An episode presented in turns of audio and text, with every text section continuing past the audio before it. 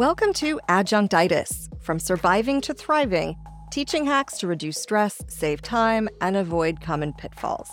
I'm April Brown, an assistant professor of journalism at Cal State LA. I created this podcast because I found there is often not a lot of help for adjuncts or new professors who haven't taught before. You probably know your subject matter very well, but getting it across successfully to students is really a different animal. So, I'm sharing some practical knowledge that I hope will help you start strong, feel more confident, and avoid some of the quandaries I found myself in. It is entirely possible and probably likely that there are teaching resources at your college or university, but you may not have found those yet. So, I want to help you avoid some pitfalls and landmines that I stepped in. We are going to continue our look at important syllabus related material so if you missed episode four, you will want to start there.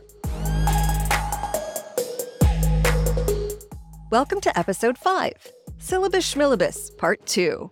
And once again, starting with a story. When I was an undergrad, I don't ever remember taking a syllabus particularly seriously. I probably glanced, filed away, and pretty much ignored them. Yes, I was an undergrad a very long time ago, but I really don't remember any professor discussing what was in the syllabus extensively. And maybe occasionally I'd ask a question, a professor would tell me to look at the syllabus. Even though it was a required handout, I think I treated it more like one of those papers someone gives you outside the supermarket about a cause you're not interested in. You nod, you take it, you toss it. But as I said, hard to remember. We are now on page four of the sample syllabus I've provided. You can find a copy in the episode five teaching tools section of the website. And if you missed episode four, we went over the first part, so you may want to backtrack if it seems like we're starting in the middle. It should be easy to see that I've used a late friend's photograph of a journalistic scrum as a background for a graphic to get their attention about things that are important in journalism, my classes, and personally, I think life. Some of these may sound like the things you learned in kindergarten, but those lessons don't always stick, so it doesn't hurt to repeat them. If you trip, get back up. If you're confused, ask questions. If you make a mistake, apologize and fix it. You get the idea. Right after that photo is a bold line about academic honesty and the requirement I have for students in all of my classes. It references an academic honesty module and quiz each student must complete and pass at least once a year. You'll get all the details about that in episode six, but I want to explain here why it's at the very top.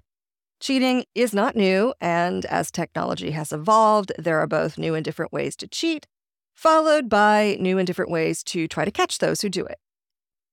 We assume our students know that it's wrong, but what we can't assume is that they know exactly what we mean when we say you must not be academically dishonest, you must not plagiarize, etc., etc.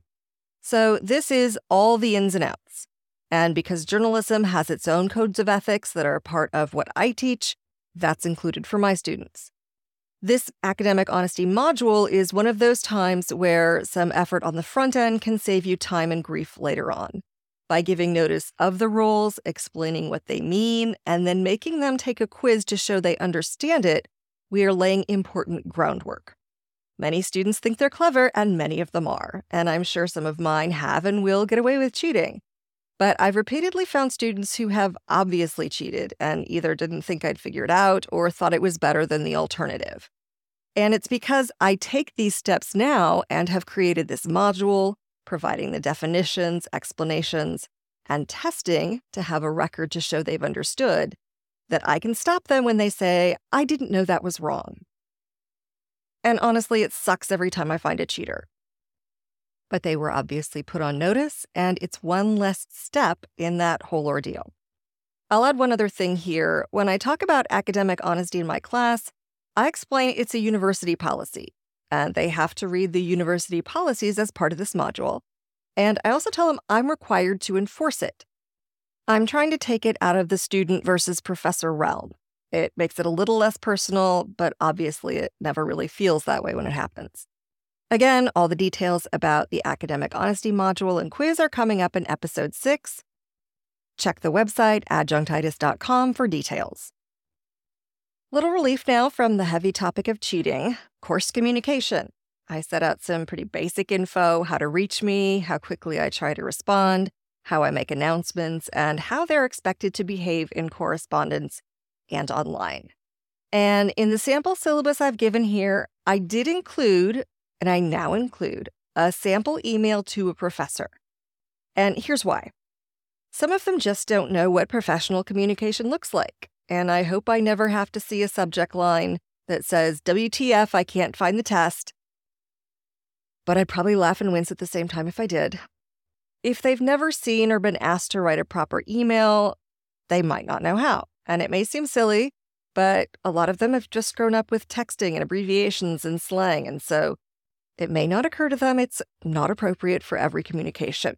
So I'm hoping that's why I've received some of the messages I have. And as I do this job longer, I feel like this is another way to help make sure ground rules are clear and to put them on the right professional footing for the future.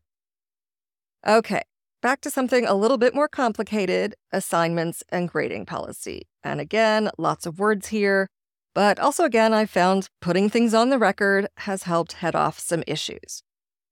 It may seem simplistic, but I start off with the point of the assignments, explaining that we're scaffolding knowledge and skills. We start with the basics and then add complexities and requirements. I try to make it clear from day one that the assignments are purposeful and not just because I like to make work. So there are three important points I've bulleted here. They have to save their graded work, and that's if it's in paper form. If it's in electronic form, it generally remains in the learning management system, and we'll have more on that in episode seven. Students are told they have to keep track of their work and assignments, that I'm not in charge of reminding them or flagging due dates. And third, and often most controversially, there is no extra credit. Lots of different philosophies on this one, and here's mine. In journalism, deadlines are sacrosanct, and I try to make it clear that if there is a compelling reason, and it really has to be compelling to me, why their work won't be done on time, I will work with them on an extension. It's what happens in the real world. In TV, if you miss your slot, which is what we call it when your story doesn't make air, it's going to air on the next show, probably, or it won't air at all. But the point is, I'm trying to encourage them to think more strategically in my classes from the very beginning. I think it's still humane and reasonable when serious issues arise. There's also one other thing that I do that hopefully prevents that panic, and I'll tell you about that in a little bit. I also talk about participation and attendance and the expectations for and the value of both of them, particularly in the context of journalism. It's a team sport. If you've ever been on a team, you know it's the team that makes it work. So there are participation points related to attendance in my courses. I have had a notice about COVID related attendance issues for the past few years, but I hope to be dialing that back. Next, excused absences. If you miss a class or you're late, you are marked that way. If you want an excused absence, tell me ahead of time and arrange to make up the work and get the material. I list those that are specifically allowed and note that they have to have documentation if I request it. I also tell them that they don't need to tell me that they're not going to be there unless they're seeking an excused absence. So, as you can see, there's also a note about lateness and attendance for the final exam, if there is one. This next piece is relatively new for me, and it's about children in class. And I've had quite a few older students in my courses, and of course, some of them have kids. If they need to bring those kids to class, I'll do my best to make that work for them. It didn't really occur to me to be explicit about this until about a year ago when a parent told me she'd have to leave early to pick up her kid who was in a campus childcare facility. So at one point, that lady did come back to class with her mom, and not only was she really well behaved, everybody was cool about it. And hopefully, she came away with good feelings about college. Next, I have a long list of what falls under the category of professionalism and participation. Journalism is all about learning how to deal with all sorts of people, do your work, work well with others, jump in when needed. But it also specifically references the Student Code of Conduct. And if you haven't listened to episode two on FERPA and Title IX, some related issues are covered there.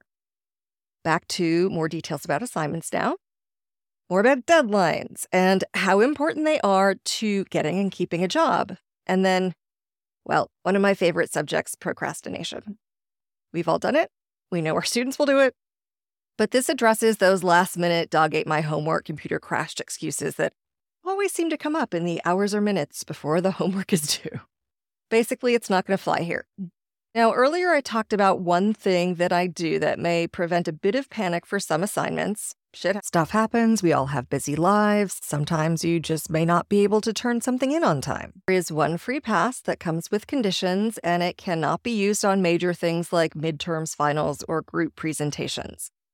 There's just one, and you have to request it within seven days of the original due date. But it is there. So it does help when a student gets to the end of the semester and says, I need extra credit. And I say, Remember, we don't have extra credit. Did you use your free pass? No. Well, you had a free pass. Other details here about homework and quizzes, and they're pretty self explanatory. Next, go on to grading criteria. Mine are pretty specific to journalism, obviously. And the criteria for each type of assignment is spelled out there, but I find it helpful because it lays the groundwork at the very beginning of class. Let's wrap up now with a topic that will always complicate our lives grading. I have a lot of detail about grading criteria, and mine are often specific to journalism, obviously. The criteria for each assignment generally is spelled out here, and I find it's helpful to lay this groundwork at the beginning. Students who are new to the university or to the learning management system may not know how to access their grades, so I make it clear how that works. I stress that they should keep track of their grades to make sure that I didn't miss something and let me know as soon as possible if there's a mistake, not wait till the end of the semester. I'm afraid there will always be those students who come at the end of the semester complaining about their grades. So talk about this policy early and often. I have the 24 7 rule. Once an assignment is graded, you have to wait 24 hours to complain or question it. I've had students be really emotional and unpleasant in that period right after they get their assignment grade back. And so this is cool down period. If they come to me with thoughtful reasons why their grade is wrong within seven days, I will listen. I may or may not change it, but I will listen. I'm also really clear about what constitutes an A, B, C, D, or an F. Our system, our learning management system, has the percentages that it calculates related to those, and as a policy, I don't round up. However, if at the end of the semester I decide to do that, it certainly makes me seem more magnanimous. Some teachers like to grade on straight points 100 for this, 20 for that, and that's actually how I did it at first. But after a while, when some students weren't getting certain concepts, I wanted to add a few more class assignments, but I didn't want it to dilute the relative worth of all of the class assignments. So now I put my assignments into categories, and each of those is worth a percentage of the final grade. If I add more class assignments or a quiz, the percentage of that particular section does not change. Now, you'll probably notice that all my assignment types add up to 102%. And the extra 2% is for the weekly well being surveys. More detail on this in episode 7.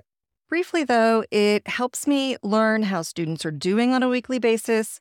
It's something that I really hadn't considered before the pandemic, but I learned about it through our university learning course, and it's something that I'm continuing to do. When we get to preparing the course, I will certainly cover the questions it asks and why it makes a difference. At the end of this rather lengthy document, I have some student resources, a list of specific university policies I'm supposed to share, and I end with a tentative schedule.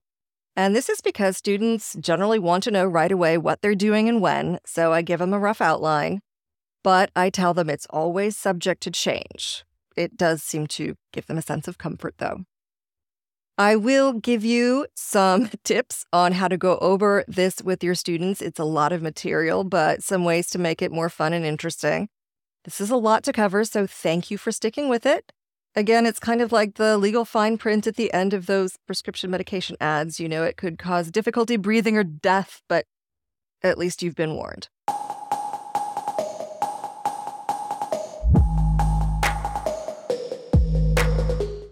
That's all for this episode. A copy of the syllabus I described here is in the episode 5 teaching tools section of our website, adjunctitis adjunctitis.com.